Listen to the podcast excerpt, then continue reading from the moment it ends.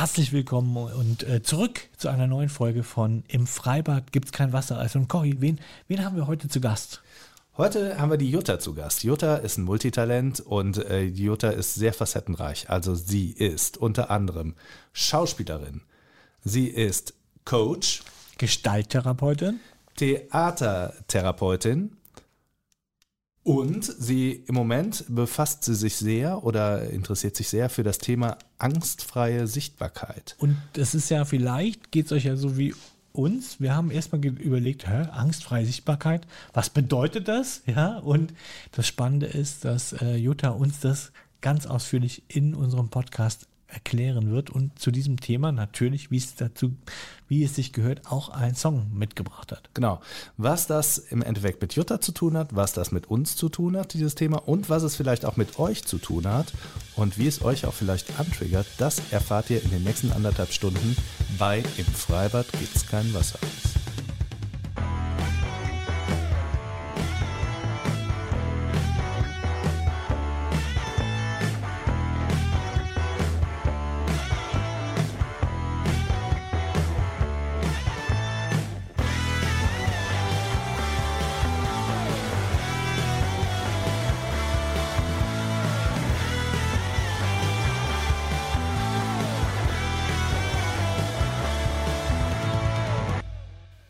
Ich bin zum ersten Mal richtig verunsichert. Unser Gast Jutta Steinbusch hat mich gerade total verunsichert mit einem Satz. Das ist unfassbar. Sag nochmal, was du gesagt hast. Das war quasi eine Vorlage von Stefan, der gesagt hat, ich soll was Unbedeutendes sagen. Dann habe ich das gesagt und du machst jetzt sowas schwanger. Nein, ich habe dann gesagt, nachdem du was Unbedeutendes sagen solltest, habe ich gesagt, red über mich. Und dann hast du gesagt... Hinter deinem Pömpel sieht man deinen Mund gar nicht. Also wir haben hier so schwarze Spuckschutze vor den Mikros. Wie nennt man die denn? Plopschutz. Popschutz. Ne? Popschutz. Und dann hat Jutta nur meine Augen gesehen und ist direkt in die therapeutische Nummer reingegangen. Ja, das war ja noch analytisch. Ne? Sie hat analysiert und hat gesagt, du hast so gut Deine Augenpartie bewegt sich nicht, hast gesagt, oder? Was hast du gesagt? Es ist schön, wie du das direkt so interpretierst. Ich habe gesagt, hinter diesem Ding, glaube ich, habe ich gesagt, nicht Pömpel. Pömpel ist für mich das, womit man Rohre macht. Genau. Habe ich gesagt, es ist komisch, dass wenn ich deinen Mund nicht sehe, ich nicht mitbekomme, dass du mit mir redest, weil deine Augen nicht mitgeredet haben. Ah, okay. Jetzt weiß es, Corinne. Jetzt reden sie aber gerade. Wie redet man mit den Augen? Das habe ich mich gerade gefragt. Du, vielleicht ist es tatsächlich ein richtig guter Einstieg, jetzt mal direkt durchzustarten. Aber sowas von. Jutta, wie würdest du dich mal, das schneiden wir mal eben raus, ne? So, ach, toll. Bla. Ich habe ja nur 5 Tage Zeit, um das Ding zu schneiden. Aber okay, ne, ja. Ruhig. Ja. Genau. Ja, herzlich willkommen zu Im Freibad gibt's kein Wassereis. Einer neuen Folge bei dem unglaublich heißen Wetter und wir schmelzen hier fast weg. Wir sitzen wieder in unserer obercoolen Location. Wieder live Kinderladen zusammen. Spielen und Lernen 72 e.V. in Aachen. Genau. Und haben heute einen besonders interessanten Gast mit einem besonders interessanten Thema, was wir vorab schon mal ein bisschen angerissen bekommen haben. Aber wir werden heute ganz viel erfahren. Von der lieben Jutta Steinbusch, die nämlich gerade mit uns beiden hier zusammensitzt. Und wir freuen uns sehr. Herzlich willkommen, Jutta. Ja, vielen Dank, ihr beiden, für die Einladung. Ich freue mich sehr. Ja.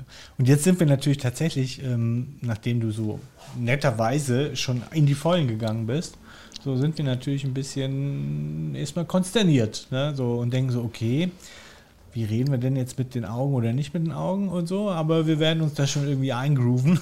Und vor allem würde mich mal interessieren, warum sagt die Jutta, dass wir mit den Augen reden?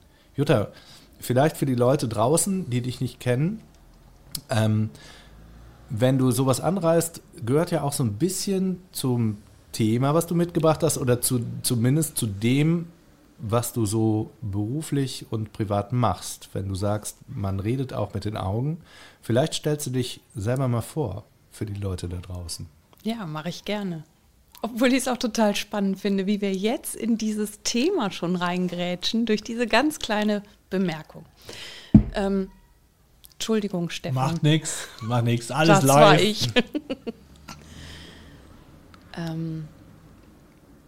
Ja, ich muss mich gerade wirklich sammeln, weil ich nicht so genau weiß, wie ich es kurz beschreibe. Ich arbeite unglaublich gerne mit Theatermitteln und Methoden.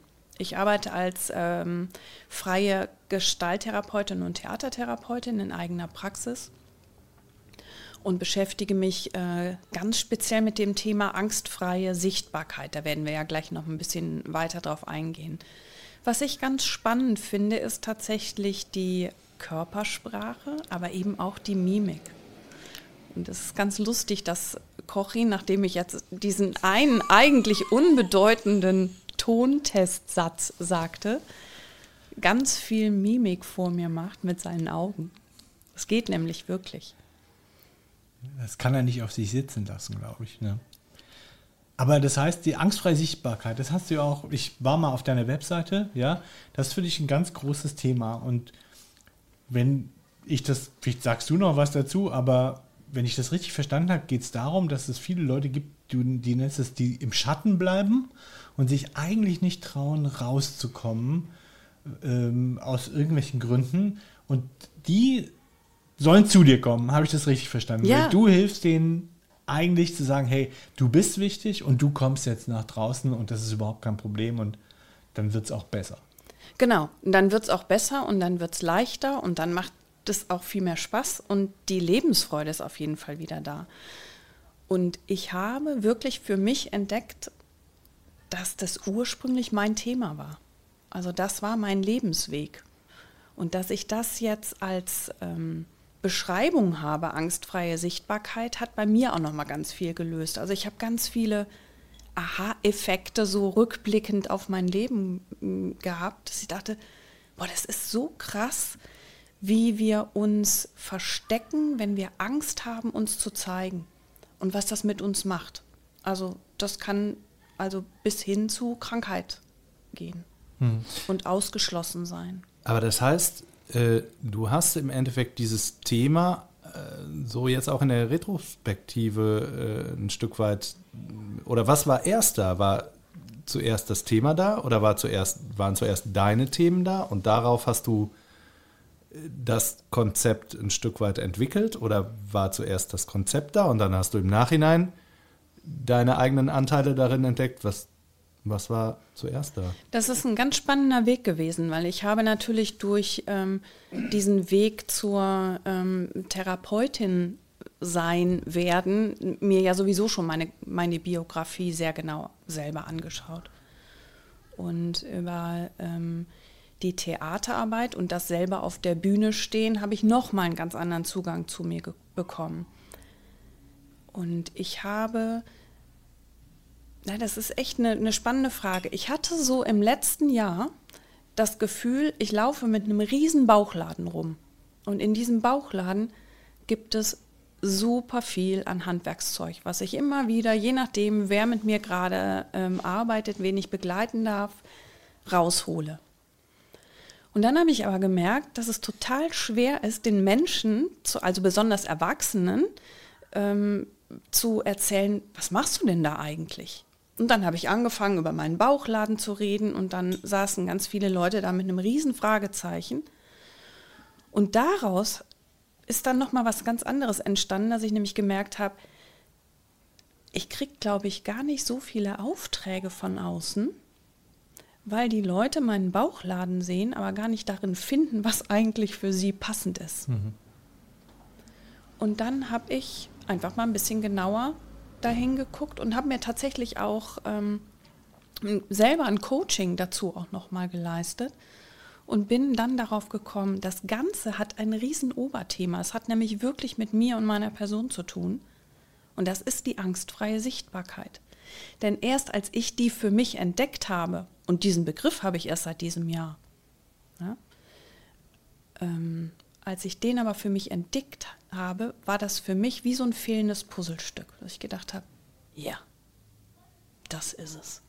Und läuft es jetzt auch? Also es läuft tierisch an. Ich habe morgen einen kostenfreien Online-Workshop für Frauen, um denen mal so ein 1,5 Stunden einen Eindruck zu geben. Ich habe damit gerechnet, dass sich so vielleicht 3, 4 Leute anmelden. 18 Anmeldungen habe ich für morgen Abend. Also morgen Abend wird wahrscheinlich dann schon lange vorbei sein, wenn Stefan nämlich in ein paar Tagen den Podcast geschnitten hat. Aber du hast auf jeden Fall dieses Schnupperangebot. Genau, genau. Und habe auch im Vorfeld sogar ein paar Interviews geführt. Also ich habe einfach einen Aufruf gestartet, wer fühlt sich angesprochen durch dieses Thema angstfreie Sichtbarkeit? Und das hat eine richtige Welle losgetreten. Ja. Also es haben sich Frauen gemeldet bei mir, bei denen ich nie auf die Idee gekommen wäre, dass die ein Thema damit haben, weil die nämlich selber in der Öffentlichkeit stehen und mir gesagt haben, wenn du wüsstest, wie es mir geht, wenn ich vor Menschen rede. Das wäre jetzt meine Frage gewesen. Wer kommt, also nicht jetzt wer, Name ist klar, aber so welche Leute denn dann kommen und was ist so ein typisches Ding? Ich meine, angstfrei sichtbar sein, klar, damit kann ich auch was anfangen, finde ich auch gut, aber wäre jetzt nicht mein erstes Adressfeld, wenn ich mir jetzt therapeutische Unterstützung suche oder so. Was sind das für Leute, die Also ich fände Namen schon ganz cool, wenn du uns Namen nennen willst. Ja, ich überlege gleich mal. Irgendein Name fällt mir bestimmt gleich ein. Aber nee, nochmal zurück zu Stefanie. Was für Leute kommen zu dir? Also ich mache gar keine Therapie in dem Sinne, sondern es ist ein Coaching. Das finde ich nochmal ganz wichtig, weil ich glaube, dass das auch nochmal eine andere Herangehensweise ist.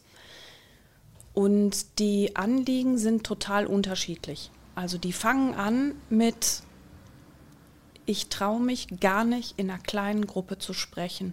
Und ich weiß, dass ich das mal langsam machen müsste, aber ich traue mich nicht. Bis hin zu, ich muss Reden halten, ich muss auf der Bühne stehen, ich muss Kundengespräche führen, ich muss etwas präsentieren und das mache ich auch schon seit Jahren. Bewerbungsgespräche? Auch Bewerbungsgespräche.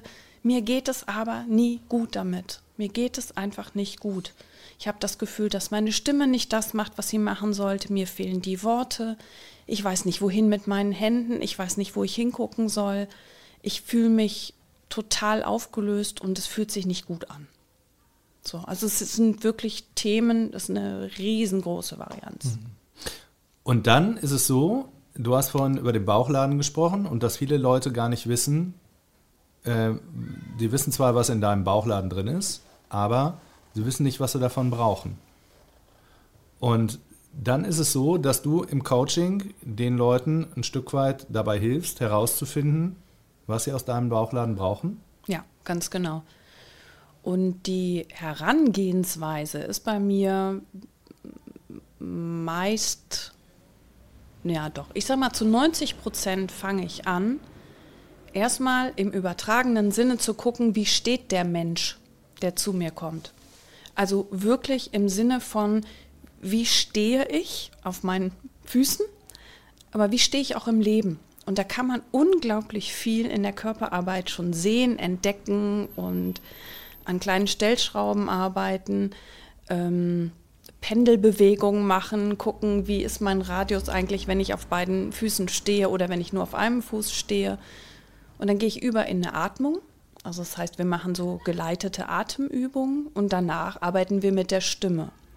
Und alleine diese 3 Stellschrauben bringen schon so eine Größe in die Menschen rein. Also das ist wirklich bildlich. Wenn die eine Stunde bei mir waren, die gehen echt ein Stück größer wieder raus. Das ist total schön zu sehen. Und da haben wir noch gar nicht viel gesprochen. Also ich muss ja sagen, allein die 10 Minuten, die wir jetzt hier schon sitzen, mit dem, was du gerade gesagt hast, habe ich automatisch angefangen, eine andere Körperhaltung ja, ich habe es gesehen. Anzunehmen. Ja. Ich wollte gerade sagen. Mit dem Satz, da habe ich direkt angefangen, an meiner Mimik zu arbeiten. Und dann habe ich so gedacht, Ui. Was also ich merke Hörerinnen und Hörer nicht sehen können, ist, dass bei diesen Worten von Jutta Kochi und ich so von unseren Stühlen hin und her, ne, so, ja, unsere Körperhaltung ist natürlich voll cool bei uns. Ne? Wir haben direkt so... Ihr fühltet euch ertappt ein bisschen, ne? Ja, klar. Jetzt in dem Moment achtet man ja dann drauf, ne, wenn es jemand erwähnt. Ja. Irgendwie so. Spannenderweise, ich wage mal eine kesse Frage. Ne? Ja. War das früher nicht das, was die Leute als Rhetoriktraining verkauft haben? Nee. Nee? Nee, gar nicht. Nee, tatsächlich deswegen nicht, weil Rhetoriktraining geht für mich viel zu kurz. Habe ich auch früher mitgemacht. Ne? Ich war in meinem früheren Leben Betriebswirtin in der Touristik. Da durfte ich solche Seminare auch als Teilnehmerin mitmachen. Ist aber was ganz anderes. Nee, ein zweiter ganz wichtiger Baustein, mit dem ich arbeite, ist das, womit wir unterwegs sind, mit unseren Überzeugungen, mit den Sätzen, die wir kennen, mit denen wir groß geworden sind. Glaubenssätze. Glaubenssätze, genau. Das ist total spannend. Also ich habe erst heute noch mal einen Post dazu gemacht, weil es einen Satz gibt aus meinem Leben, der hat ganz viel Negatives bei mir bewirkt. Mhm. Und ich habe auch versucht, mal zu recherchieren, wo dieser Satz herkommt. Also normalerweise kann man ja so Zitate finden. Ne? Google gibst du ein und dann kriegst du direkt irgendwie Autoren oder auch Unbekannte. Das habe ich nicht gefunden, spannenderweise. Meine Mutter hat den immer gesagt. Und so langsam glaube ich, das ist ein Familiensatz. Und vielleicht hat den unsere Familie erfunden, also die mütterliche Seite. Und zwar lautet der: Es sind schon Schönere unter die Straßenbahn gekommen. Und damit ist nicht das Äußere gemeint. Und diesen Satz habe ich regelmäßig gehört, wenn ich als Kind eine super Idee hatte und gesagt habe, das mache ich jetzt. Oder wenn ich auf irgendwas stolz war. Dann kam so der Deckel, sind schon Schönere unter die Straßenbahn gekommen. Und das ist ein Satz, der mich mein Leben echt geprägt hat. Und was ist damit gemeint? Ich überlege gerade die ganze Zeit. Es sind schon Schönere unter die Straßenbahn gekommen. Das in Kombi mit Deckeln. Mhm. Was ist mit den Schöneren gemeint? Haben schon Bessere verloren? Nee, es gibt bessere Menschen als. Ne? Also deine Ideen sind nicht die. Das Spannende ist ja, egal, ne, ihr seid ja auch Eltern. Wir können ja so viel verkehrt machen als Eltern. Und wir kriegen ja so viele Vorwürfe dann später von den Kindern. Damals hast du das und das gesagt. Für die muss ja auch was übrig bleiben. Richtig. Die Therapeuten von morgen. Genau. Und das Spannende ist aber, wie wir als Kind das in dem Moment interpretiert haben. Das ist das Wichtige. Und das ist das, was wir später, wenn es uns bewusst wird, wieder korrigieren können und sagen, ah, okay, vielleicht bin ich da auch falsch abgebogen. Vielleicht habe ich auch, weil ich da nicht drüber geredet habe, das für mich ganz falsch interpretiert. Und was dabei rausgekommen ist, dass ich gedacht habe, okay, ich kenne Menschen, kleine und große, die erzählen total die tollen Geschichten, was sie alles Tolles machen, was sie für Ideen haben, was sie umsetzen und wie toll sie sind. Aber die dürfen das anscheinend. Und ich darf das nicht. Und glaubst du, es liegt daran, weil die als Kind andere Sätze bekommen haben, weil die Unterstützung bekommen haben, weil die gepusht worden sind? Oder vielleicht einfach die, weiß ich nicht, selbstbewusster durchs Leben gegangen sind, warum auch immer. Manchmal kriegst du das ja auch. Ich glaube, es sind viele Faktoren. Ne? Ja. Der eine geht mit der Sache dann irgendwie dann doch vielleicht resilienter um oder selbstbewusster um. Aber witzigerweise, ich kenne den Satz. Jetzt, mein Vater war nicht so lyrisch wie deine Familie.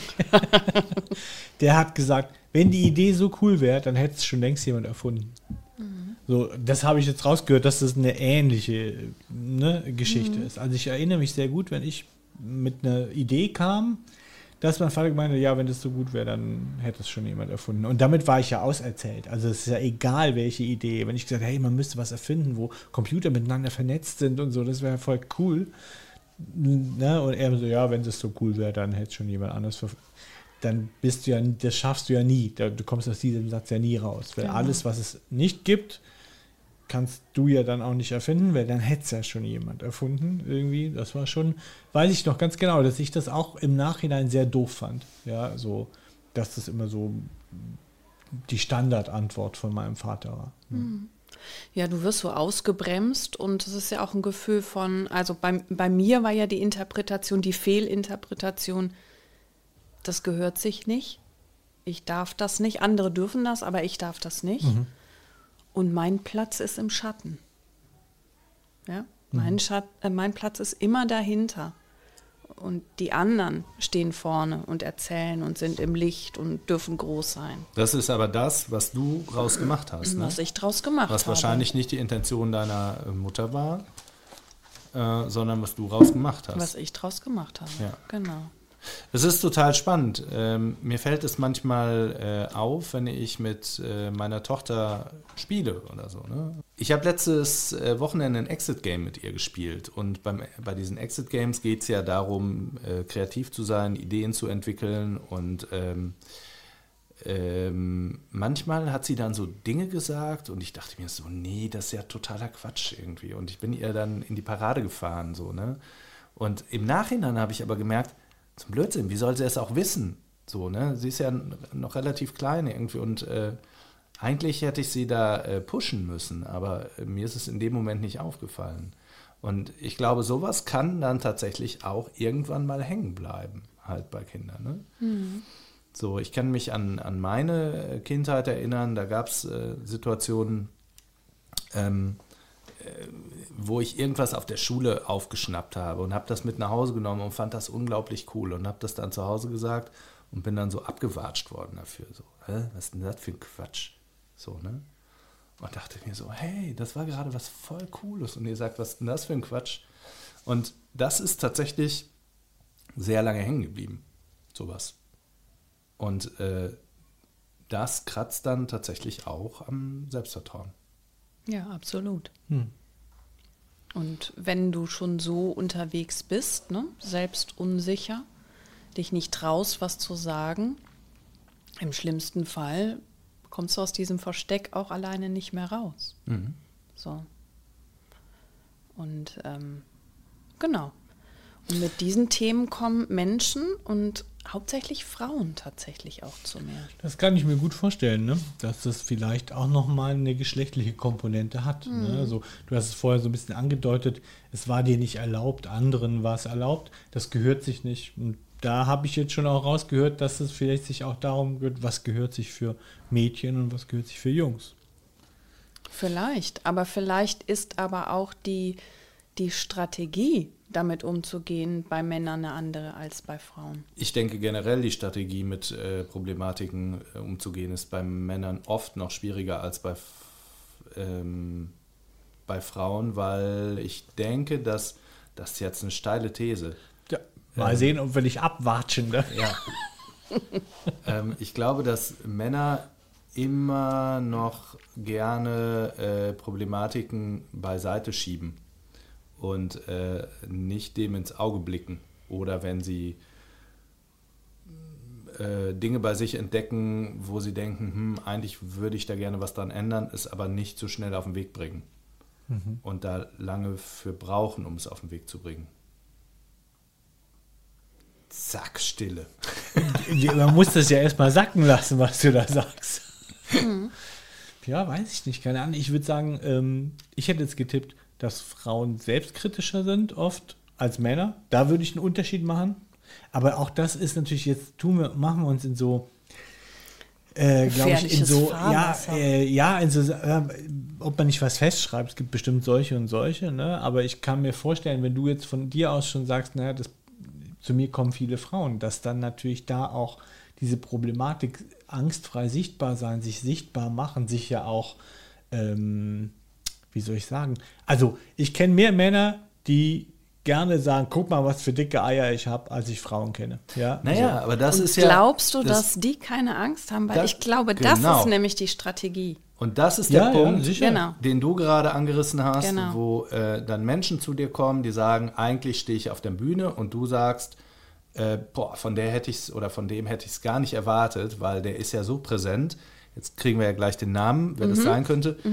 der ist ja so präsent oder die ist ja so präsent, das kann ich mir gar nicht vorstellen, dass die da im Schatten irgendwie steht oder irgendwo vor Angst hat, weil die einfach so eine gute Coping-Strategie hat, sich darzustellen, sich sichtbar zu machen. Aber eigentlich ist es nur ein Job oder ein Erlerntes und ein Überspielen und kein Ding, was von innen kommt. Mhm, genau. So. Und das ist bei Männern, glaube ich, auch oft so, dass Männer einfach hier so, bomm, hier bin ich, guten Tag und ja. So. Ich bin's auch wirklich. Ja, du. Nein, also, du. Dass man das so denkt, das ist so die Frage. Ich denke doch auch, natürlich, also ich meine, ich kann ja nicht für alle sprechen, aber natürlich gibt es das auch, diese Zweifel oder so, aber vielleicht sind die die Strategien, die man lernt, wie seine Geschlechtsgenossen und Genossinnen vielleicht damit umgehen, andere, und dann guckt man sich das von denen eher ab. Und was ich schon merke, ist, dass Männer eher einen auf Big Zampano machen, und ich, weshalb ich zum Beispiel oft das sympathischer finde, das Gefühl habe, dass ich bei Frauen oft eher so, ja wirklich, naja, das können wir auch von der anderen Seite sehen oder so, das irgendwie relativieren, das, was ich sympathisch finde, ganz ehrlich, und ich eher mit der anderen Seite nichts anfangen kann. Aber ich kenne sehr wohl auch Frauen, die da manchen Männern in nichts nachstehen. Das meine ich, das ist schwer festzuschreiben, aber ich glaube, es gibt eine Tendenz. Und ich glaube, ich könnte mir vorstellen, dass Männer in der Tendenz anders mit dieser Unsicherheit umgehen und vielleicht mehr nach vorne gehen und so tun, als hätten sie die nicht, ja, und vielleicht Frauen zumindest früher erzogen wurden mit, nee, du bist nicht so gut, ne, und du darfst es auch nicht so tun, als ob du so gut wärst, weil das kommt ja raus und wer mag das schon, das mag ja keiner, ne, so. Ja, also was ich festgestellt habe, zu mir kommen natürlich auch Männer, aber diese Beschreibung, angstfreie Sichtbarkeit, das merke ich tatsächlich, wenn ich das Frauen erzähle, ist sofort so ein, ah ja, genau, ah, kenne ich, ja, oh, ja, super. Und bei Männern ist es ganz oft, habe ich auch in der Familie schon mal ausgetestet, so, was soll denn das sein? Verstehe ich nicht. Was meinst du denn damit? Also da ist ein viel höherer Erklärungsbedarf auch da. Das finde ich auch sehr spannend. Mhm. Glaubst du, dass das immer noch ich habe gerade einfach mal so weitergesponnen, weil es gab ja mal eine Zeit, wo ganz klar Kinder nach bestimmten Rollenbildern erzogen wurden. So.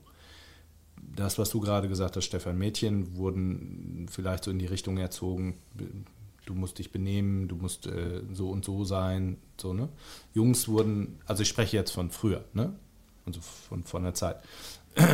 Jungs wurden doch eher so dahin, du musst stark sein, erzogen, so, ne? Du musst nach außen hin stark wirken, du musst der Mann sein, du musst Verantwortung tragen und so. Und das bricht ja mittlerweile auf.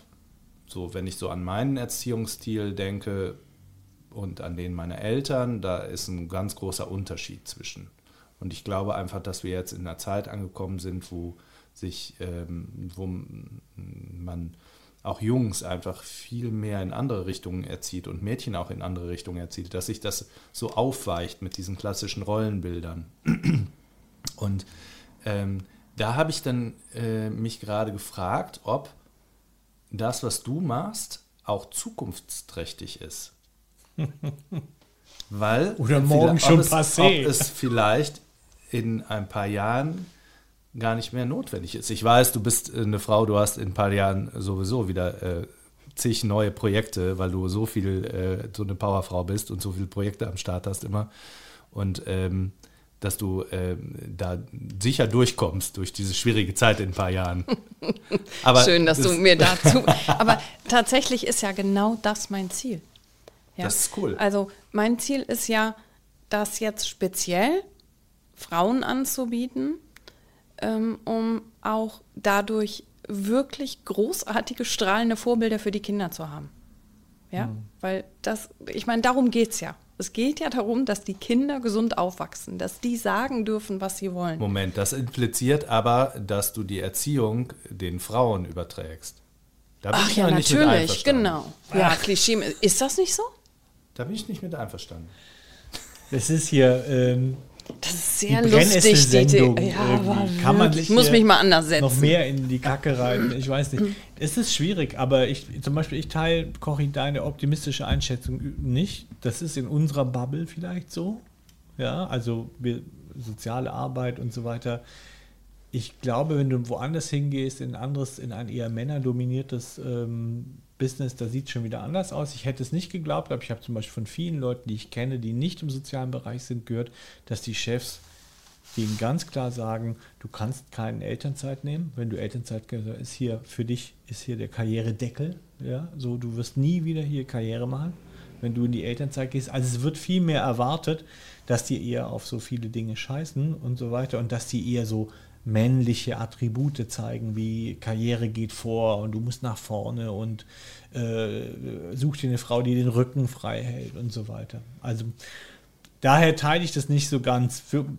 Ich finde, da kommt schon Bewegung rein, das ist richtig. Man sieht immer mehr Männer zum Beispiel, die finde ich, wo man sieht, die machen wohl Elternzeit, auch mehr als die 3 Monate, wo man dann gemeinsam in Urlaub fährt, ja, so, sondern die wirklich dieses halbe Jahr, die wirklich halbe machen, gibt es mehr, aber es sind immer noch verschwindend geringe, ne, glaube ich schon. Also da bin ich, glaube ich, nicht so, dass du nächste Woche arbeitslos bist, so, sondern dass das noch ein dickes Brett ist, das zu bohren ist, weil ich glaube, dass tatsächlich es zum Wertekanon eines Mannes gehört, angstfreie Sichtbarkeit zu zeigen, und ich glaube, dass es bei Frauen doch eben nicht verpönt ist, aber mit Sicherheit ist nicht an erster Stelle der Erziehungsagenda bei den meisten Leuten steht.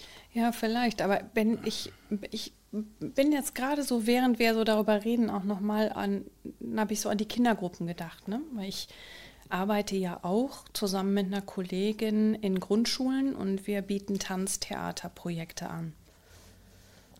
Und wenn ich jetzt so an die letzten Projekte denke, kann ich nicht sagen, dass es da so eine Geschlechtertrennung gab in wer traut sich mehr auf der Bühne was zu sagen.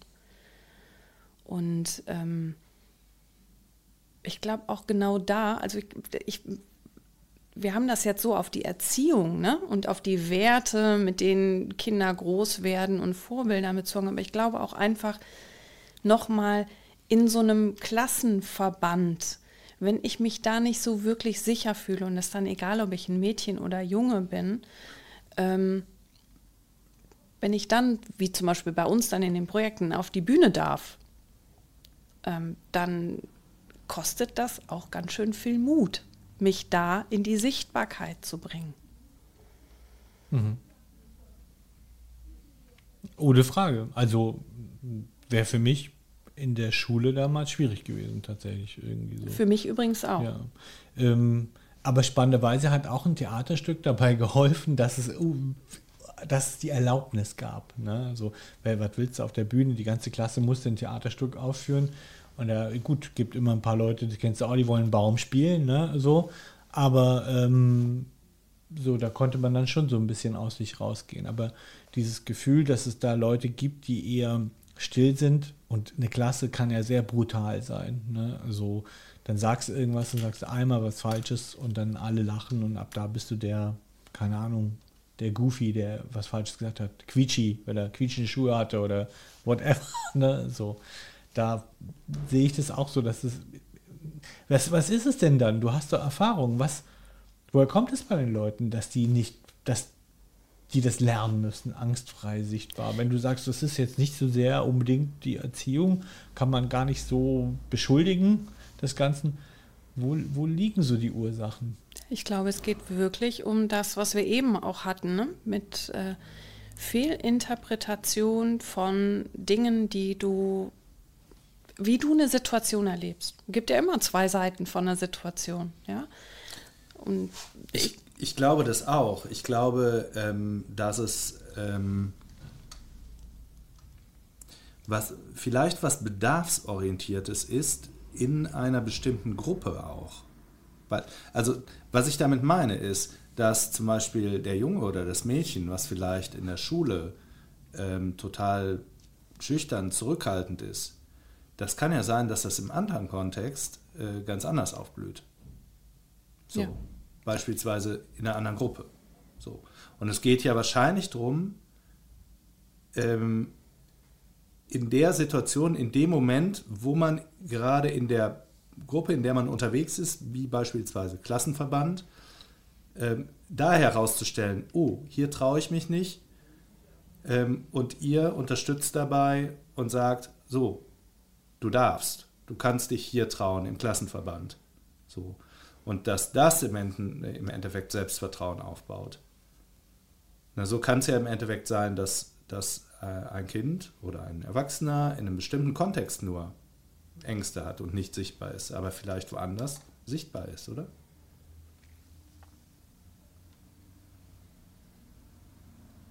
Ja, da kommen wir ja mit mir ins Spiel, ne? Ja. So, weil so wie du das beschreibst, kenne ich das genau. Ich würde sagen, ich habe ein relativ breites Feld, wo ich mich angstfrei zeigen kann. Und dann, und ich kann dir jetzt gar nicht mal sagen, wann es ist, aber gibt es Situationen, da stammel ich vor mich hin, ja, oder da merke ich, dass mir irgendein Faktor in der Gruppe, aber das ist bei mir tatsächlich, glaube ich, von der Konstellation der Gruppe abhängig, der vermiest es mir so sehr, dass du mich nicht wiedererkennen würdest. Dass du würdest denken, hä, wie ist denn der jetzt drauf? Irgendwie so.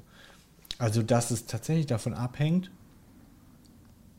ja, von der Gruppenkonstellation oder von, dass irgendwas in mir angetriggert wird, was mich dann wieder in den Schatten stellt, wo ich merke, hey, das bin doch nicht ich, aber ich kriege gerade kein Wort raus irgendwie, weil das verunsichert mich gerade total, was da passiert. Und das ist das, was mich dann neugierig macht. Ja, okay, ich dann denke, können wir die Aufnahmen beenden. Ne? Also was ist es dann? Ne? Weil du sagst ja schon so, du merkst irgendwas und darum geht es dann tatsächlich auch, da arbeite ich dann wieder weiter. Ne? Dass dann sage, okay, du merkst was. Wo merkst du das? Mhm. Wie merkst du das? Ist es eine Enge im Körper? Merkst du, dass sich am Atem was verändert? Kommt dir irgendeine Idee, ein Impuls, ein Wort, ein Satz, ein Song, was auch immer? Und dann gehen wir damit weiter, weil die Ursache findest du dann darüber auch. Und das ist ganz spannend, wenn du dann drankommst und es aussprichst, also während des Tuns, des Arbeitens, wirklich auszusprechen, oh, ich merke jetzt gerade, hier ist so eine Enge auf der Brust. So. Dadurch wird es schon ein bisschen leichter, weil ich das wahrnehme, weil ich das bewusst wahrnehme und einmal ausgesprochen habe. Das ist echt faszinierend. Das hört sich ja so leicht an. Ich kann mir das vorstellen, man sagt es ja auch zum Beispiel beim Meditieren, ja, dass man da lernen soll, in stressigen Situationen einfach 3-mal so zu atmen wie beim Meditieren und sich dadurch viele Dinge schon lösen, Angstanfälle auch oder sowas. Aber es würde mich dann doch interessieren, wenn jetzt jemand zu dir kommt und sagt, ja, das ist diese eine Person, die bringt mich da immer wieder rein irgendwie. So, wie gehst du denn dann vor? Also gibt's dann so, baut man dann so Bilder auf so einem Sandsack und verprügelt die regelmäßig? Ja, das ist eine super Idee. Ja. Damit die dann so lernen, dass sie dann, wenn sie irgendwie so die Wut spüren, den nächsten oben boxen. Ne? Die Gewalt. Genau. Das wäre jetzt mein therapeutischer Ansatz gewesen. Mit Dartpfeilen arbeiten. Dartpfeilen genau. Und Fotos. Wir basteln die Dartpfeile in der Stunde dann. Cool. Ja, alles was. Mit bunten Federn und so. Ja, da gibt es auch wieder total verschiedene Möglichkeiten. Wir können das in Szene setzen. Also wir können das wirklich spielen. Wir sind ja dann im Optimalfall mindestens zu 2. Ich biete das ja auch im Gruppensetting an. Dann haben wir ja sogar noch Stellvertretender, die da mitspielen können. Und dann probieren wir aus. Dann probieren wir wirklich aus, wie sich eine Situation verändert. Und durch die Art und Weise, wie wir stehen, wie wir gucken, wie wir etwas sagen, wie wir durch den Raum gehen, verändert sich die Situation. Du hast gerade schon mal angesprochen, dass das auch unter anderem durch Musik passieren kann. Du weißt ja, wir sind hier auch so ein Podcast, der so ein bisschen was mit Musik zu tun hat. Am Rande. Wenn du mal zurückblickst, so, geh mal zurück irgendwie in die 80er, 90er, keine Ahnung. Wo war die Jutta da und Gab es da vielleicht auch Momente, wo Musik dich verändert hat, vorangetrieben hat, dich entwickelt hat? Ja, definitiv. Musik war für mich ein viel leichterer Zugang, in der Gruppe zu sein, weil ich dann nicht reden musste. Ich musste mit keinem sprechen. Ich konnte auf der Tanzfläche verschwinden und tanzen. Was für viele ja auch eine angstvolle Situation ist, aber... Das war es für mich tatsächlich nicht. Das kann ich total unterschreiben, Jutta. Das habe ich auch gehabt. Da konnte ich mich selbst ausdrücken. Da verschwand alles um mich rum. Dann noch ein paar Bier dazu, dann war es noch cooler. Und sobald die Musik dann mal ausfiel und man musste sich unterhalten, dann habe ich rumgestanden und wusste nicht, was ich tun sollte. Mhm. Da bin ich dann auch schnell wieder irgendwo in welche Verstecke verschwunden. Mhm. Ja. Witzig wäre bei mir genau andersrum. Also ich finde Tanzen, jetzt gerade auch in der fremden Disco oder wie auch immer, ne, eher noch, da zeige ich doch viel mehr von mir. Also auch, dass ich es vielleicht nicht so gut kann.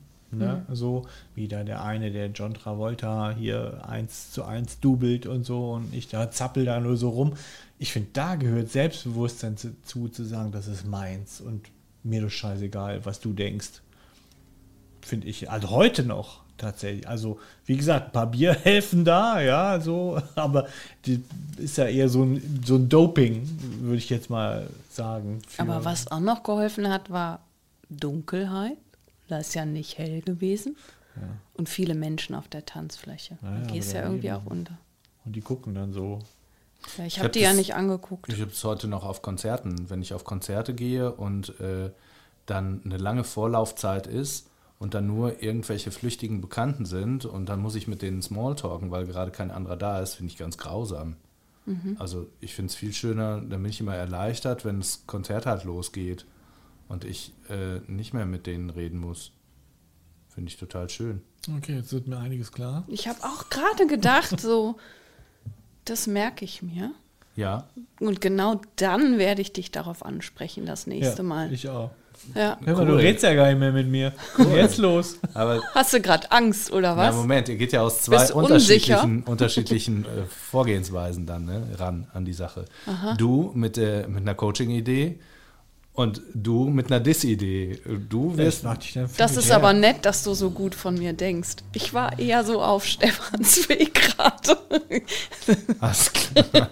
Jetzt, ihr müsstet das sehen. Jetzt geben sich die beiden High Five, ey. Das ist unfassbar. Bist du beim Haldern dabei? Nein, ich bin leider beim Haldern dieses Jahr nicht dabei. Schade. Weil ich parallel auf einem anderen Festival bin. Mhm. Überlegt euch mal, warum. Ja. Wir sprechen mit diesen Menschen, mit denen du dorthin fährst. Apropos Haldern, ich habe, vielleicht passt das ganz gut, ich habe heute tolle Haldern-Musik gehört und habe vorhin, ich kam von der Arbeit und ich war ziemlich platt, weil ich heute echt einen richtig anstrengenden Tag gehabt habe und habe so gemerkt, so, boah, meine ganze Energie ist raus, und dann bin ich Auto gefahren, zurück nach Hause und habe WDR 5 gehört und es kam ein wunderschöner Song, den ich noch nie gehört habe, von der Band, über die es eigentlich nichts zu lesen gibt. Ich habe mal bei Spotify dann geguckt, die haben irgendwie im Monat 1000 Hörer oder so und dieser Song hat 3000 Hörer, also ganz wenig. Und dieser Song hat mich aber so nach vorne gebracht und dann habe ich so gedacht, den möchte ich eigentlich ganz gerne spielen heute Abend. Und dann habe ich so gedacht, nee, den kann ich eigentlich gar nicht spielen, weil der so mit, irgendwie habe ich nichts damit ich verbinde nichts damit. Und dann dachte ich mir so, doch, ich verbinde was damit. Ich weiß aber nicht, wie ich ihn heute Abend unterkriege. Und ich habe so bei mir gedacht, boah, es ist echt voll coole Haldern-Musik. Und jetzt bringst du das Stichwort Haldern tatsächlich rein. Und deswegen würde ich ganz gerne tatsächlich meinen Song jetzt reinknallen und den einfach mal spielen. Hast du ein Glück, dass wir einen Punkrock-Podcast haben und es damit ja erlaubt ist, quasi sozusagen. Und ich meine, wieso nicht? Dann heute mal was ganz Neues. Heute fängt der Kochi an mit seinem Haldern-Song. Und wie heißt er? Mookie and the Bab. Und der Song heißt Gold Rush. Und ich spiele diesen Song in der Hoffnung, dass ich in nächster Zeit von euch auf Konzerten, egal ob Haldern oder sonst wo, niemals gedisst werde, sondern gecoacht werde und mich dann in einem Jahr auf Konzerten wiederfinde und alle Leute vor dem Konzert volltexte. Und dann beschwert euch bitte nicht, dass ich euch so eine Frikadelle ans Ohr quatsche und aus meiner Sichtbarkeit angstfrei raustrete. Die Hoffnung stirbt zuletzt.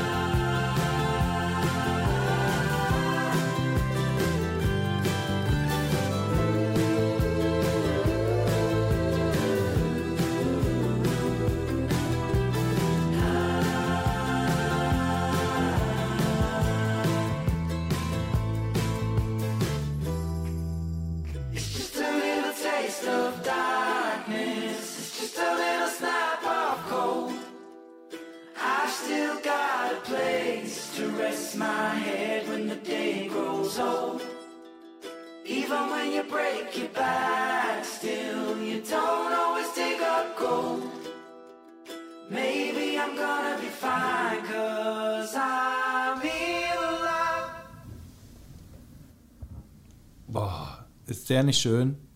Der hat mich heute so abgeholt. Hast du den gehört im Radio? Bei WDR 5. Oh, bei WDR 5, okay. Ja. Da kommt ja nicht jeder Song hin, sag ich mal. Das weiß ich nicht. Keine Ahnung. Und ich habe dann gegoogelt. Ich habe gegoogelt irgendwie, ob es da irgendwas zu gibt, und es gibt nichts dazu. Wo kommen die her? Aus, das ist das Einzige, was ich weiß. Aus Großbritannien. Sonst weiß ich nichts über diesen Song. Ich bin jetzt auch, muss ich ja sagen, wahrscheinlich immer der unmusikalischste in diesem Podcast. Ich wüsste jetzt auch gar nicht Genre. Was war das jetzt irgendwie? Akustik, Folk. Okay, da lag ich doch so gut. Okay, das hätte ich jetzt nicht gedacht. Du hast es nicht gesagt. Nee, aber ich habe jetzt gedacht, in meinem Kopf war so Country-mäßig irgendwie so, aber ja. Nee, aber Akustik-Folk, ja, das könnte ich gut beschreiben. Das ist so ein bisschen, das ist dein Ding? Akustik-Folk, da fährst du drauf ab? Nö. Nö. Mich muss, es gibt immer so Perlen der Musik, das habe ich ja schon öfters gesagt, die müssen mich abholen. Und ist egal, ob die auf der Ronnys Pop Show drauf sind. Das wäre meine nächste Frage gewesen. Oder ob die jetzt ganz neu sind, ein Song muss mich irgendwie abholen, in irgendeiner Form. Mhm. Und ich weiß weder, worüber die gesungen haben. Ich vermute mal, dass es um den Goldrausch ging, weil der Song Gold Rush heißt. Aber der hat mich allein von der Musik, von der Melodie, vom Singsang so gekickt.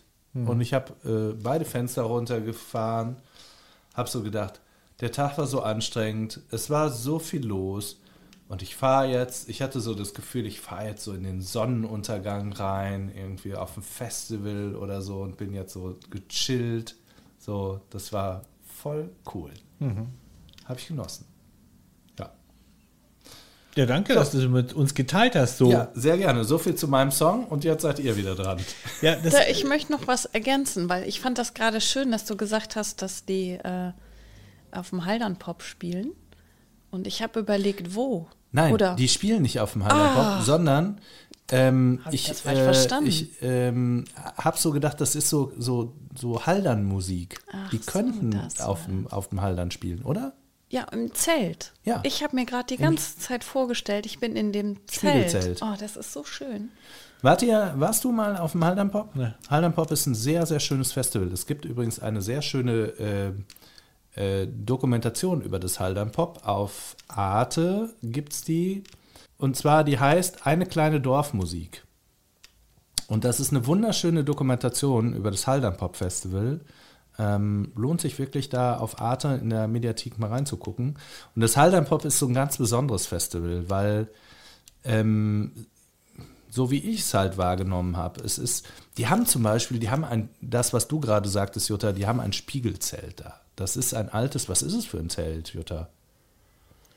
Ich finde, es wirkt immer wie so ein Kirmeszelt, Jahrmarktzirkus. Und wie heißt es? Spiegelzelt? Weil dieses ganze Zelt von innen mit Spiegeln ausgekleidet ist, die Wände, die Fenster in diesem Zelt, also es ist kein klassisches Zelt, sondern die haben so Oberlichter, die sind in so Tiffany-Struktur gemacht, also so Kirchenglas. Ganz buntes Buntglasfenster. Und dann hast du so wie so Separés, so Tische mit so Bänken drum. Also ein bisschen sakral oder? Nee, viel Samt da drin auch. Und in der Mitte ist schon ein Festival oder das klingt und in der Mitte ist halt tatsächlich ein Zelt und in der Mitte ist eine große Stehfläche. Man kann aber auch in diesen Separés halt stehen. Und in der Mitte ist da eine große Fläche und davor ist, dann ist die Bühne halt, man ist sehr nah dran. Es ist eine unglaublich schwierige Luft da drin, aber es ist eine mega Atmosphäre. Also und wenn dann so eine Band da spielt, da bist du auf 100, 195. Das ist mega gute. Klatschnass und überglücklich. Ja. Kommst du da raus. Ja.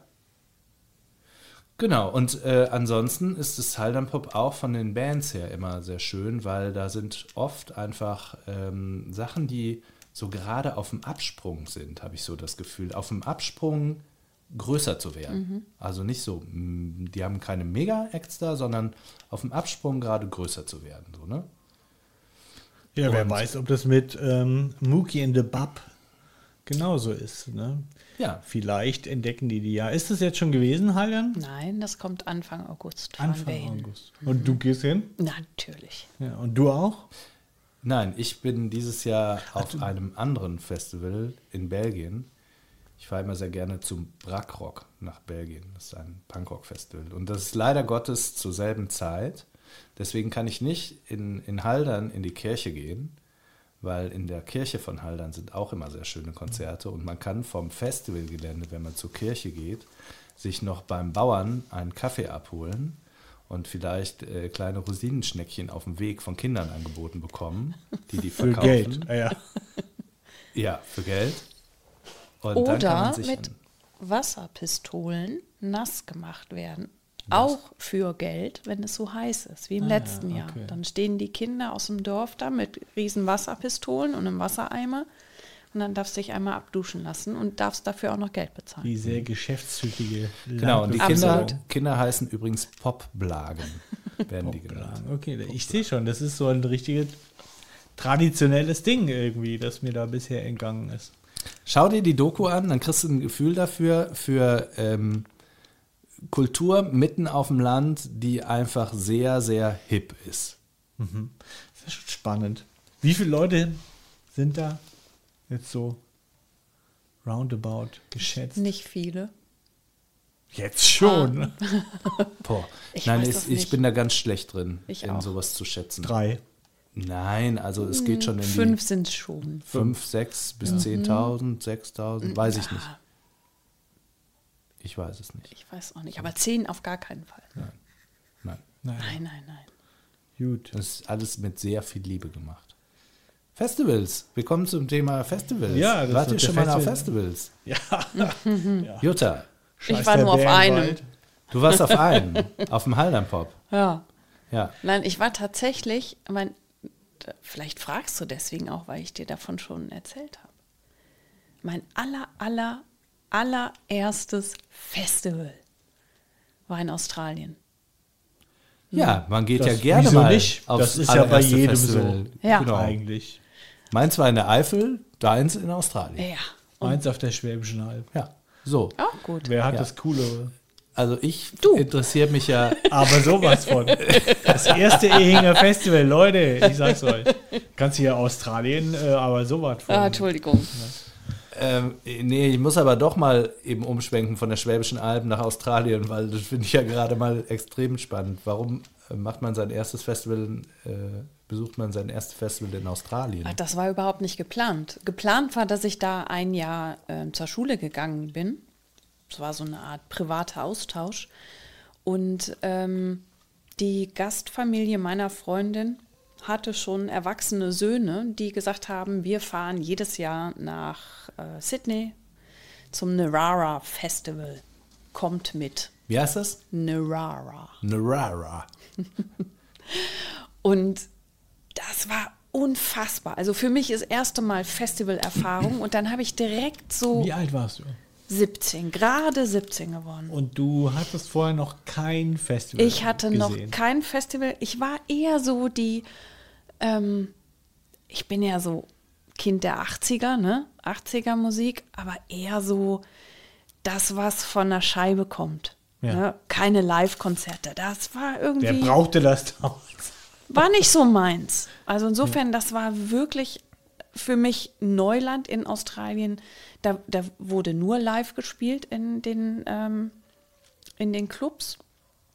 Aber dieses Festival war echt der Hammer. Das ging über mehrere Tage und ich habe da so Bands gesehen wie Eurythmics, Talking Heads, Simple Minds und ich kann die gar nicht alle aufzählen. Und es war wirklich, ich habe die ganze Zeit nur mit einem offenen Mund da gestanden und halt mal so...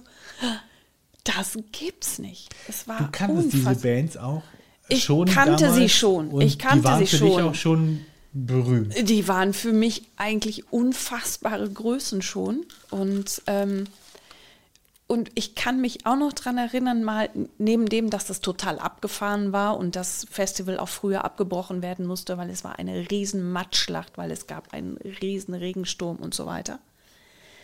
Aber meine erste Erfahrung mit Fernsehen. Und die war ganz schlimm, ganz schlimm. Also der Ort, in dem ich zur Schule gegangen bin, ist Lismore gewesen in New South Wales. Das war in der Nähe von Byron Bay. Das sagt vielen was, weil das so ein Surfer-Hotspot ist. Also hunderte von Kilometern entfernt. Und ich war dort mit meiner Freundin damals und ich sah nur, wie so ein Kamerateam mit so einer riesen Kamera und so einem riesen Puschelmikro, ich weiß nicht, wie man die nennt, zielstrebig auf uns zu. Und ich dachte nur so, ach du Scheiße, ach du Scheiße, ach du Scheiße, nein, nein. Und ich wusste nicht, wo, ich konnte mich nicht verstecken. Und dann kamen die auf uns zu und fragten, wie wir es finden. Und ich weiß das noch, es war ganz schlimm. Ich hatte einen ganz trockenen Mund. Great. Fantastic. Und ich hatte wahrscheinlich riesengroße Augen und war knallrot und so weiter. Und dann sind die auch irgendwann wieder gegangen. Ich glaube, das Einzige, was wir noch rausgekriegt war, wir haben denen erzählt, wir wären extra aus Deutschland gekommen zu diesem Festival. So, da fühlten wir uns dann richtig wie die Kings, weil wir dachten, yeah, wir haben noch einen coolen Spruch gesagt, aber Gott sei Dank sind wir so weit weg. Uns hat keiner gesehen. Erster Schultag nach den Ferien. Hey, habt ihr im Fernsehen gesehen? Nein. Die ganze Schule hat uns gesehen. Das war sehr unangenehm. Ja. Aber da sind wir doch wieder beim Thema angstfreie Sichtbarkeit, oder? Richtig. Das ganz heißt, genau. Da warst du noch im Schatten. Da war ich noch im Schatten. Da ging es mir auch gut im Schatten. Da wollte ich auch lieber da sein. Hat dich das nicht gekickt? Dann, nein, null. Dann null. Okay. Null. Mich hat das erst später gekickt mit Anfang 30. Diese Situation? Nein. Oder die? Nein, dieses auf Thema. Die Bühne gehen. Okay. Also Theater ist für mich erst ab 30. Gut, jetzt sind die in der Schule, in der australischen Schule, haben die gesagt, hey Mensch, ich habe dich im Fernsehen gesehen. Und das war dir unangenehm? Total unangenehm. Das war mir, mir war das einfach peinlich, weil ich wusste, das war peinlich. Ja. Diese Stammelei war peinlich und es war alles andere als cool. Ja. Ja. Das heißt, du hattest das Gefühl, ich habe da mich um Kopf und Kragen gequasselt und jetzt hat es jeder gesehen. Irgendwie so. Ich habe mich um Kopf und Kragen gestammelt, würde ich es nennen. Und wie waren denn die Rückmeldungen? Waren die auch so, dass sie gesagt haben, naja, aber du warst irgendwie... Nee, aber habe ich ja nicht geglaubt. Nee. Ach so, nee. Die haben gesagt, nee, war super und du hast gesagt, nee. Naja. Okay, verstehe, ja. Genau. Ja, ne, Cory hat es ja vorher so ein bisschen erwähnt, wir sind ein Musikpodcast nebenbei. Und du hast uns natürlich auch als guter Gast, hast du uns natürlich einen Song mitgebracht, der für dich ja auch mit diesem Thema zu tun hat. Ist das richtig? Oder der zumindest eine zeitliche Connection hat? Er hat auf jeden Fall eine zeitliche Connection. Er hat auch was mit, für mich mit Rückzug und vielleicht auch so depressiven Stimmungen zu tun. Soll ich es verraten? Sollen wir ihn anhören und dann erzählst du es was dazu? Ja. Oder willst du erst was erzählen? Nein, wir können ihn auch gerne anhören erst. Okay, dann hört mal rein.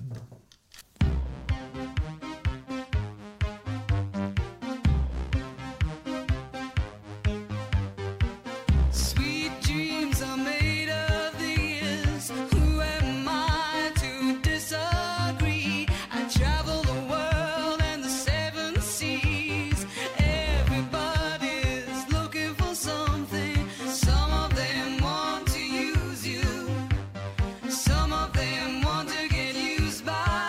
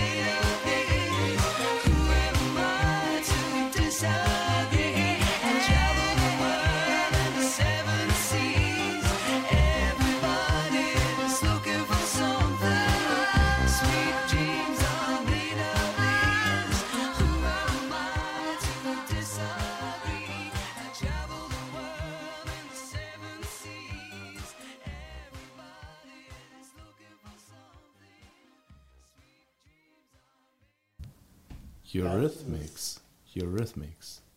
Ja. Und du hast die Eurythmics damals, schweres Wort, Eurythmics. Du darfst auch Eurythmie sagen. Mhm. Damals live gesehen auf dem Festival. Mhm. Großartig. Sweet Dreams are made of these. Mhm. Ich weiß gar nicht, dieser Song war, glaube ich, auch schon raus vorher. Ich glaube, den gab es schon ein Jahr vorher oder so. War auf jeden Fall für mich immer ein erstmal ein toller Tanzsong. Also der hat mich immer auf die Tanzfläche gezogen. Ich habe mich erst viel später so mit dem Inhalt und dem Text befasst und mit der Geschichte dahinter und so. Und ja, kann er irgendwie ganz gut andocken. Also was... Kannst du die Geschichte dahinter kurz erzählen? Weil ich höre ja immer sehr viel Musik, aber weniger Texte. Und hier ist ja Hold Your Head Up, Keep Your Head Up. Hat es da ein Stück weit auch mit zu tun? Ja, auch. Also ich würde ungern jetzt so auf den Text gehen, weil ich glaube, da werde ich mich nur verhaspeln und verstricken. Es ist, glaube ich, mehr so das, was es mit mir macht und was so hängen geblieben ist. Weil ich rückblickend in dieser Zeit ganz oft auch oft gesagt habe, was ist eigentlich mit den anderen? Wie geht's den anderen? Wo sind die anderen? Das war so ein Standard von mir, weil ich immer so nach außen gerichtet war, dafür zu sorgen, dass es anderen gut geht, weil ich das so gelernt hatte. Mhm. Also wenig bei mir zu gucken, wie geht's mir eigentlich? Was will ich denn eigentlich? So rückblickend verstehe ich da viel mehr, was das mit mir und meinem Leben zu tun hat. Und damit dann auch wieder mit der angstfreien Sichtbarkeit, nämlich nicht zu groß werden, nicht sich zu weit nach vorne zu stellen, weil das könnte ja bedeuten, dass ich den Blick auf die anderen, die eigentlich strahlen sollten, wegnehme. Also dass ich denen was wegnehme. Und ich glaube, mich zu erinnern, dass Annie Lennox auch sehr starke depressive Phasen hatte, eine Zeit lang. Und dass das auch mit diesem Song, dass es da auf jeden Fall auch eine Verbindung zu gibt. Aber da würde ich mich jetzt echt zu weit aus dem Fenster lehnen, wenn ich da anfange zu erzählen, weil ich krieg's nicht mehr zusammen. Also sie hat ihn wohl kurz nach der Trennung geschrieben, irgendwie, wobei die da dann auch noch zusammengeblieben sind und so. Das habe ich gelesen darüber tatsächlich. Aber mich würde auch interessieren, unabhängig vom Text, ne? Weil tatsächlich, ne, es gab ja eine Zeit, wo der für dich bedeutsam war. Wie alt warst du da? Ja, und 16, 17. 16, 17, um die Zeit. Und da hast du schon gesagt, das war der dich so auf die Tanzfläche getrieben hat. Und was hat der für dich? Es ist ja, ich glaube, darauf wollte Koch ja auch hinaus, ne? So, Text ist das eine und Bedeutung für einen persönlich ist das vollkommen andere. Ne? Dann denkst du vielleicht, die singen über was ganz anderes oder wie auch immer. Mm. Was war das für dich damals? War das ein Abtauchen können? War das ein, ich meine, sie ist eine, sag ich mal, sehr starke Frau, die sich da nach vorne traut und wir sehen das heute und denken, naja, es ist halt eine Frau, die singt. Aber ich glaube, damals finde ich schon, noch mit der Frisur. Ja, ja, die war schon, so, ja, das war also sehr, echt besonders. Ja, genau, das war eine Tafel. Ja. So irgendwie. Ja. Was, erinnerst du dich noch, wie das, was dieser Song für dich bedeutet hat? Ja, abtauchen trifft es tatsächlich gut. Abtauchen in eine andere Welt, in Lebensfreude. Also wirklich richtige Lebensfreude. Also da auch mich zu spüren. Deswegen war das Tanzen für mich auch so wichtig damals.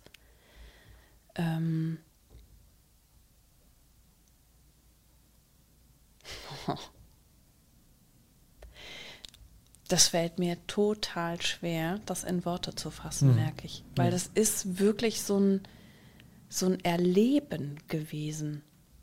Ja.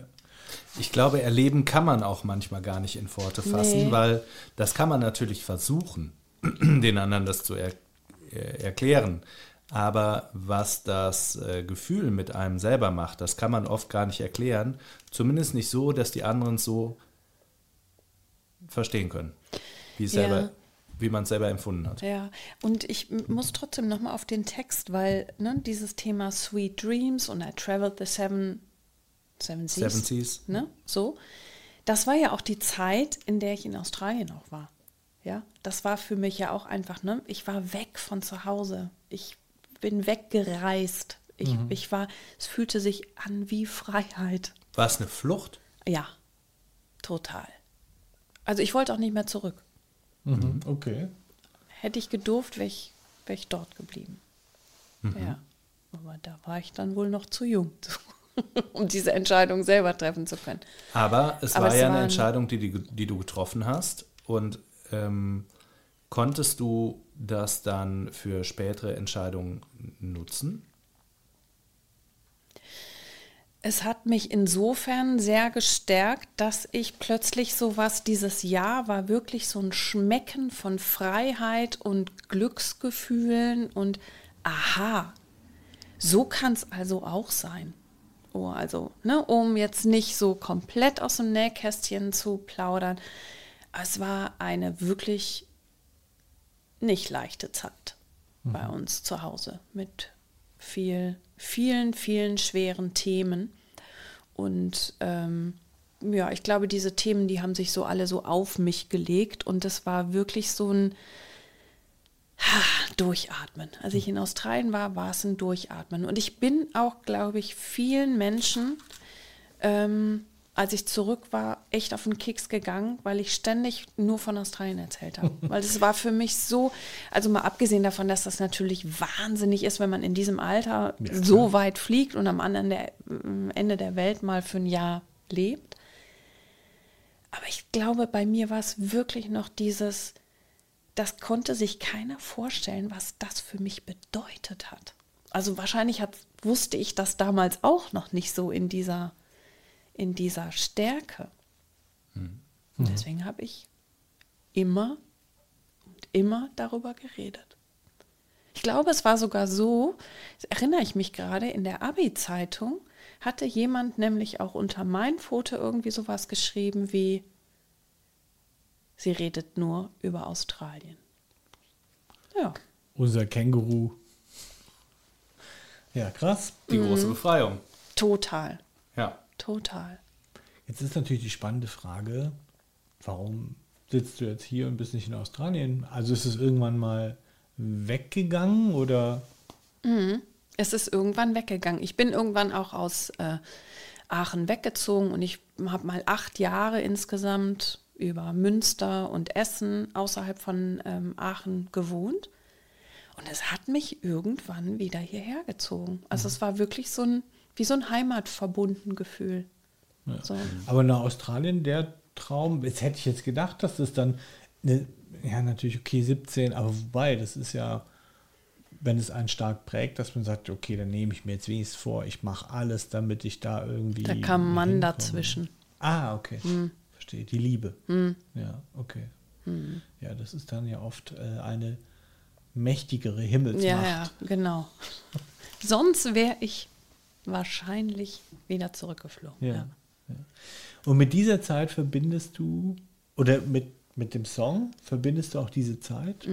Ich kann das witzigerweise gut nachvollziehen, weil wenn ich mich an frühere, also der Song ist ja jetzt schon was älter, und man hört ihn immer wieder und irgendwann merkt man auch, vor allem bei der Marilyn Manson Version, merkt man so langsam auch den Text irgendwie, Aber ich erinnere mich auch, dass wenn ich den gehört habe früher, das für mich eher ein sehr dynamisches Vorwärtslied war. Also vielleicht auch wegen I Traveled the World and the Seven Seas.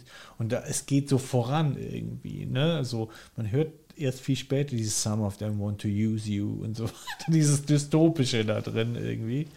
Und daher kann ich mir das gut vorstellen, dass das so ein Song ist, der einen so antreibt auch und der für einen so ein Reisesong auch ist. Und das bringt uns ja auch wieder dahin, wo wir so oft sind, dass wir sagen, Songs sind, die hast ja als Künstler gar oder als Künstlerin gar nicht unter Kontrolle, was die Leute damit machen. Ja, letztendlich, das ist so persönlich verbunden damit. Ja.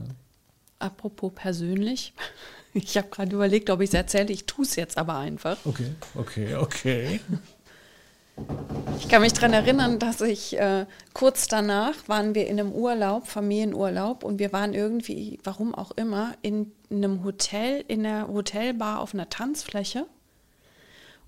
Und es wurde Musik gespielt und auf einmal kam Sweet Dreams und ich tanzte neben meiner Mutter und dachte immer, was singt sie? Okay. Und sie hat richtig laut gesungen. Sweet Jeans are made of these. Das heißt, ihr könnt euch vorstellen, ich kann diesen Song immer nur mit diesem Jeans zwischendurch auch hören. Es blitzt immer noch mal durch. Ja. Ja. Da gibt's auch diese coolen Geschichten, dass man aus Songs irgendwas raushört. Die Verhörer, ne? Ja. Ja. Mhm. Was gab's denn da noch für lustige Sachen? Da gibt's Agathe Bauer. Agathe Power von I've Got the Power. Genau. Agathe Bauer. Ja. Da gab es ja auch mal ein Buch, glaube ich, irgendwie so ein kleines, wo das so. Von Axel Hacke. So. Meine Lieblingsgeschichte, darf ich sie erzählen? Ja, aus natürlich. Axel Hackes Buch. Eine meiner Lieblingsgeschichten, ich hoffe, ich kriege sie jetzt noch zusammen, ist, also er hat ja seine Leser gebeten, die Verhörer ihres Lebens ihm zur Verfügung zu stellen. Und da war wohl ein Mann, der als kleines Kind im Sandkasten immer geärgert wurde und gewürgt wurde, wohl ganz schlimm. Und seine Mama hat immer gesungen, und morgen früh, wenn Gott will, wirst du wieder gewürgt. Ja, das ist aber ein schlimmer Song irgendwie, oder?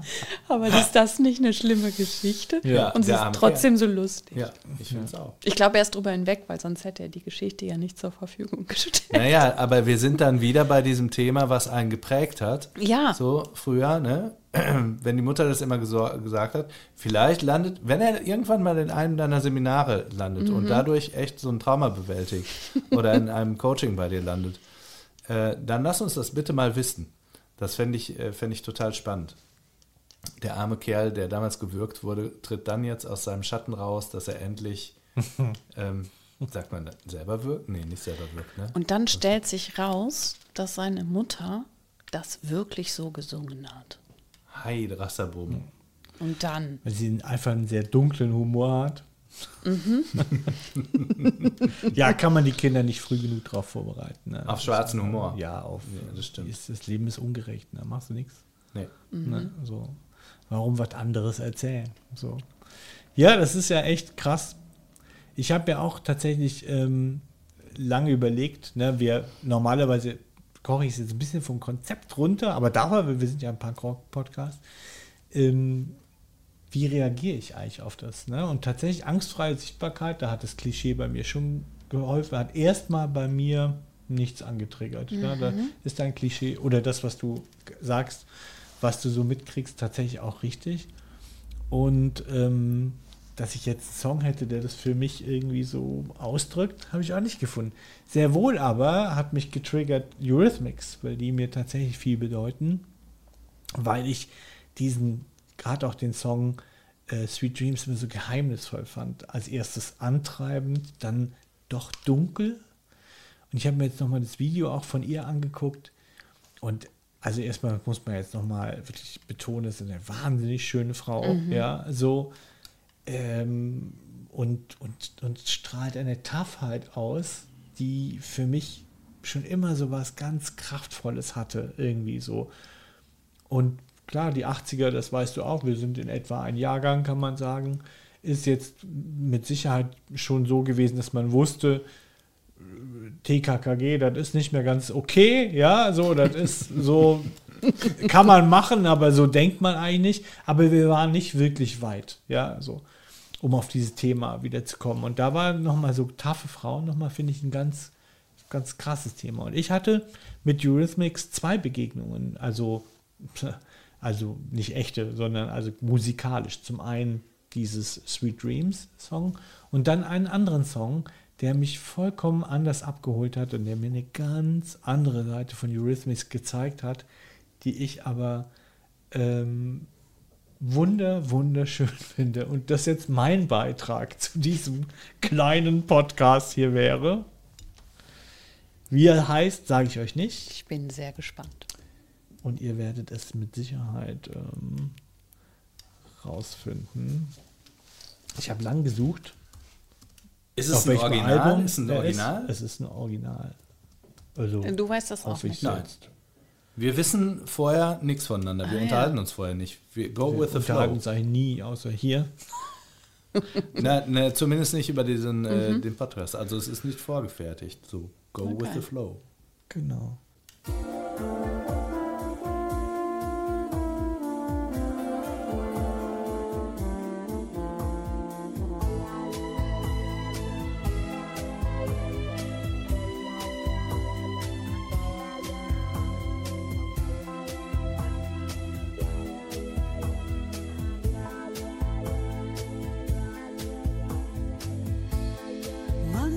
Finds you like a bomb.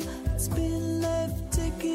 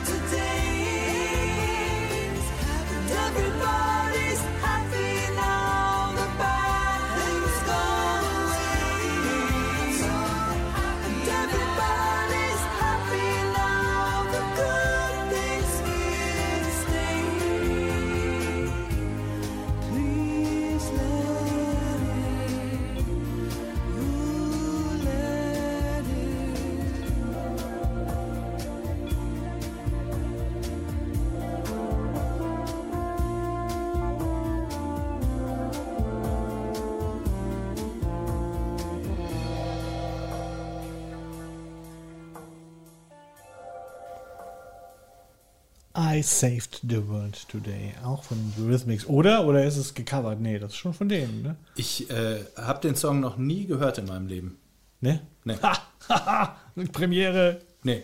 Also, kennst du ihn? Ich kenne ihn, aber deine Oder-Frage irritiert mich jetzt. Was? Ob das gecovert ist oder nicht. Ja, weil vorher war kurz, ist schon original von denen, Fragezeichen, und dann war ich jetzt kurz verunsichert, ob die was covern oder so, aber ich glaube es jetzt. Schnell raus. Yes, jetzt habe ich dich verunsichert. Ja, wenn du wüsstest, ne, ich bin eigentlich total leicht zu verunsichern. So, das merkt man gar nicht bei dir. Ne? Siehst du, ich habe Strategien entwickelt. So. Aber ich glaube, bevor wir hier jetzt falsch abbiegen, ja. Das fällt mir nämlich gerade, angstfrei sein heißt nicht, keine Angst mehr zu haben. Ja. Ja, sondern sich zu trauen, zu sagen, also zum Beispiel, ich bin totaler Fan davon, wenn ich irgendwo vor Leuten spreche und ich merke so, ich bin gerade irgendwie nervös, dann sage ich das auch. Das nimmt ja auch ein Stück weit Angst. Total. Dinge offen zu machen. Ja, absolut. Ja, gebe ich euch recht. Aber um auf die Situation zurückzukommen, ne, weil es eigentlich eine ganz gute Situation ist für dieses angstfreie Sichtbarkeit, hoffe ich jedenfalls, was schon wieder so eine Verunsicherung, oh Gott, nein, ist, dass ich mir tatsächlich gern sicher wäre in dem Moment, zu sagen, nee, ist nicht gecovert. Aber in mir drin ist, oh, es könnte sein, er hat es angedeutet, er kennt sich gut aus mit Musik, er kennt es mit Sicherheit viel besser aus, was auch faktisch so ist, ja. Oh Gott, nee, nachher erzähle ich so einen Scheiß und dann zeige ich, wie dumm ich bin oder so, ne. Also das sind schon so Dinge, die dann alles, die automatisiert abgehen. Also ich bin jetzt hier immer sehr offen, das ist hier voll der Confession-Podcast. Und das war gar nicht der Hintergrund meines, das sollte gar kein Trigger sein, sondern ich habe mir eigentlich gar nichts dabei gedacht, weil in dem Moment, wo ich es gesagt habe, habe ich es einfach nur daraus bezogen, weil du hast irgendwie gesagt, vermutlich kennt ihr es oder so. Und dann habe ich gedacht, okay, ist es vielleicht auch ein Cover? So wie Sweet Dreams, ist ja auch von Marilyn Manson gecovert. Und das war eigentlich so der Hintergrund. Ja. Ich habe mir eigentlich gar nichts dabei gedacht. Aber ich glaube dann, dass, wo es dann anfängt, unangenehm zu werden ist, das nicht zu sagen, glaube ich. Also ich weiß nicht, ob du das kennst, aber ich kenne sowas total gut. Also nehmen wir mal an, ich hätte jetzt diese Situation gehabt mit Cory, ja, das mir total unangenehm gewesen wäre. Und ich hätte das weder gezeigt, noch hätte ich es gesagt. Dann wäre aber bei mir spätestens beim Rausgehen, oh, scheiße, die Millionen Leute hören jetzt. Ja, und auch blöd, es ist ja auch blöd, warum habe ich das nicht gesagt? Oh, der hat das bestimmt gemerkt, dass ich jetzt unsicher war. Jetzt habe ich so getan, als ob, das ja auch irgendwie, das ist so. Und dann rattert es. Und im schlimmsten Fall sage ich beim nächsten Mal gar nichts. So. Ne? Und dann sammle ich diese Situation, bis ich dann wieder da angekommen bin, wo ich sage, ich sage besser gar nichts, weil dann kann ich auch nicht angegriffen werden. Weil das ist ja auch was, womit viele Menschen dann zu mir kommen und sagen, wenn ich so frage, so was ist denn deine größte Sorge? Ausgelacht zu werden. Ja, ne? Das glaube ich. So. Ne? Ich glaube, es hat viele Facetten. Ne? Also jetzt bei mir, es war jetzt nur ein Beispiel und ich nehme das jetzt auch nicht mit, ne? Aber das kenne ich von mir durchaus, dass ich da verunsicherbar bin, weil ich denke, naja, du kannst ja nicht sicher sein, wenn jetzt, du hast es nicht so gemeint, aber wenn er das jetzt sagt, dann hat er da einen Punkt mit Sicherheit und mit Sicherheit liegst du falsch. Ja? Also diese Dinge und ich glaube, das Spiel zumindest ist nicht derselbe Sport unbedingt, aber spielt im selben Stadion. Ja. Naja, es gibt ja auch Ärsche und Ärschinnen, die... bleiben wir schon mal nur bei den Ärschen diesmal. Genau. Ach, diesmal bleiben wir nur bei den Ärschen, alles klar. Oh, es gibt ja auch durchaus Ärsche, die diese Punkte dann auch spüren und die dann tatsächlich auch gegen dich verwenden, sehr bewusst auch ausnutzen. Ne? Some of them use you oder so, keine Ahnung. Ne? Und da sind wir ja an dem Punkt, dass diese Angst ja durchaus auch begründet sein kann. Wenn jemand kommt und sagt, Ich habe Angst davor, ausgelacht zu werden. Ja, wenn man so ein Alpha-Tier hat, was einen auslacht und was viele Leute dann um sich scharen kann, ja, dann lacht einen auf einmal nicht mehr einer aus, sondern vielleicht 5. So, und dann hat man ein Problem. Deswegen kann ich das halt schon nachvollziehen, diese Angst. Und wenn ich jetzt ein Arsch gewesen wäre, der es gespürt hätte, hätte ich es ja auch durchaus gegen dich einsetzen können. Ja. Diese Unsicherheit. Aber viel schlimmer noch ist ja der Arsch in mir drin. Der ist eh der Schlimmste, Stefan. Ja, weil der Witz ist ja der, wenn du der Arsch wärst in der Situation, der es ausgenutzt hat, dann müsste ich ja zu Jutta gehen und sagen, kannst du den bitte verprügeln? Ne? Aber das hätte ja dann nichts. Aber eigentlich geht es ja darum, dass mir ist ja, du hast es nicht so gemeint, aber mir ist die Situation passiert, die ist für mich doof und eigentlich ist es dir, wie gesagt, gar nicht aufgefallen, dir wäre es auch nicht aufgefallen. Mhm. Aber ich gehe nach Hause und denke mir, oh Gott, hast dich wieder um Kopf und Kragen gequasselt. Also ich übertreibe jetzt ein bisschen, ja. Ne? Und werd dann entweder still oder zwanghaft, ja. Also jetzt hier, der hat das von Eurythmics, ich muss alles auswendig lernen von Eurythmics, was ich zu lesen kriege und so.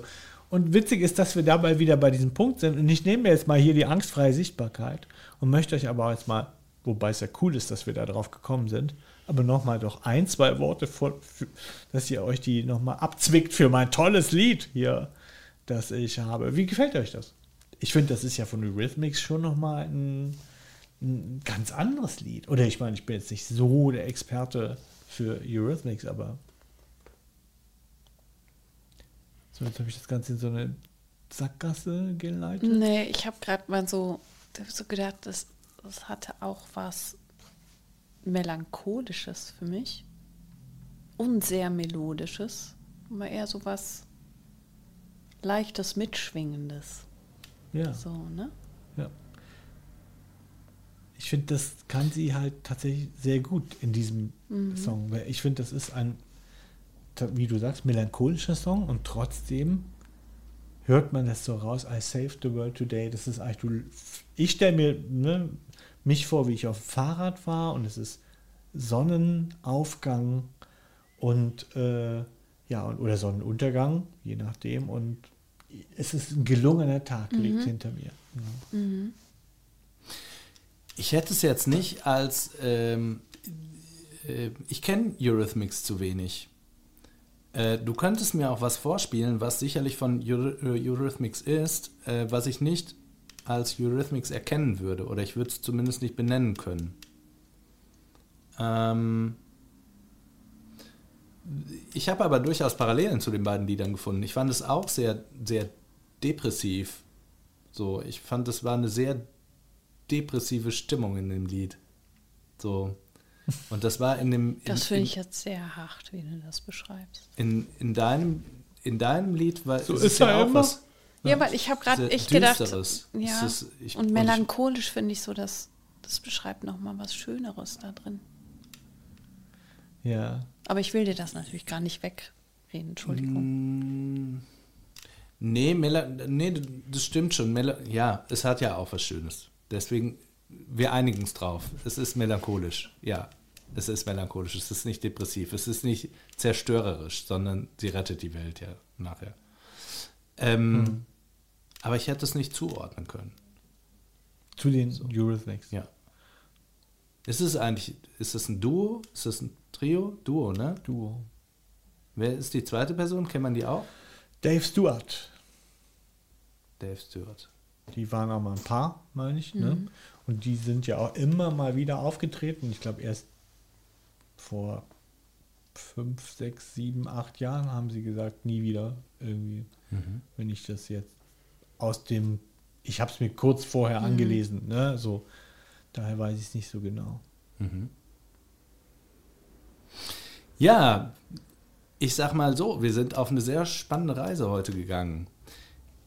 Wir haben einiges über deine Arbeit erfahren, über deinen Weg erfahren, Jutta. Mich würde noch interessieren, was wir nur ganz kurz angeschnitten haben. Du spielst grandios Theater.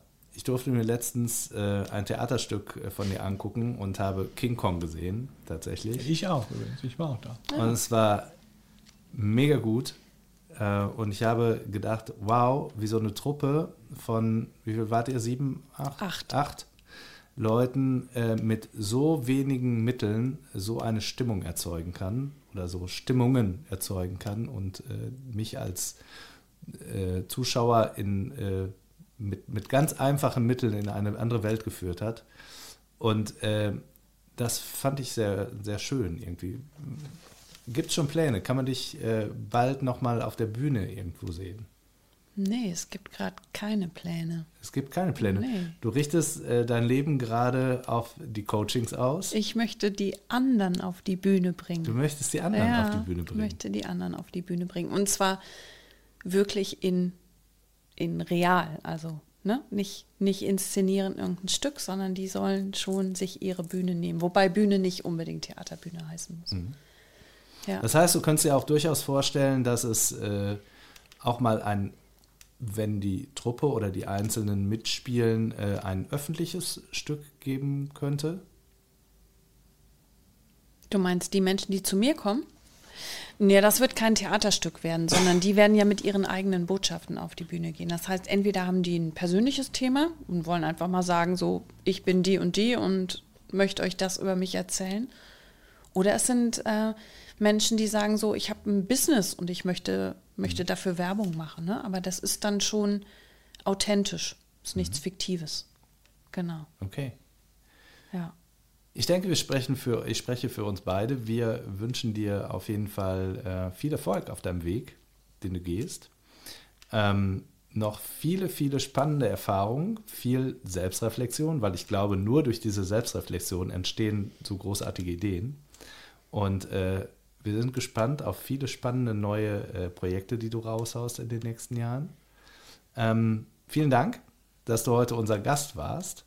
Und nicht unsere Gästin. Ein Dauerbrenner bei uns. Ein Dauerbrenner, das Gendern. Und in diesem Sinne, alles Gute für dich. Vielen Dank, Stefan. Und dass wir einfach nett gequatscht haben über unsere Gefühlszustände. Ja, ich danke euch auch. Vielen Dank für die Einladung und es war ein sehr schöner Abend mit euch. In diesem Sinne hören wir uns bald wieder. Wir sehen uns bald wieder irgendwann. Jetzt wieder regelmäßig. Regelmäßig, monatlich bei Im Freibad gibt's kein Wassereis. Daher macht's gut. Bis dann. Tschüss.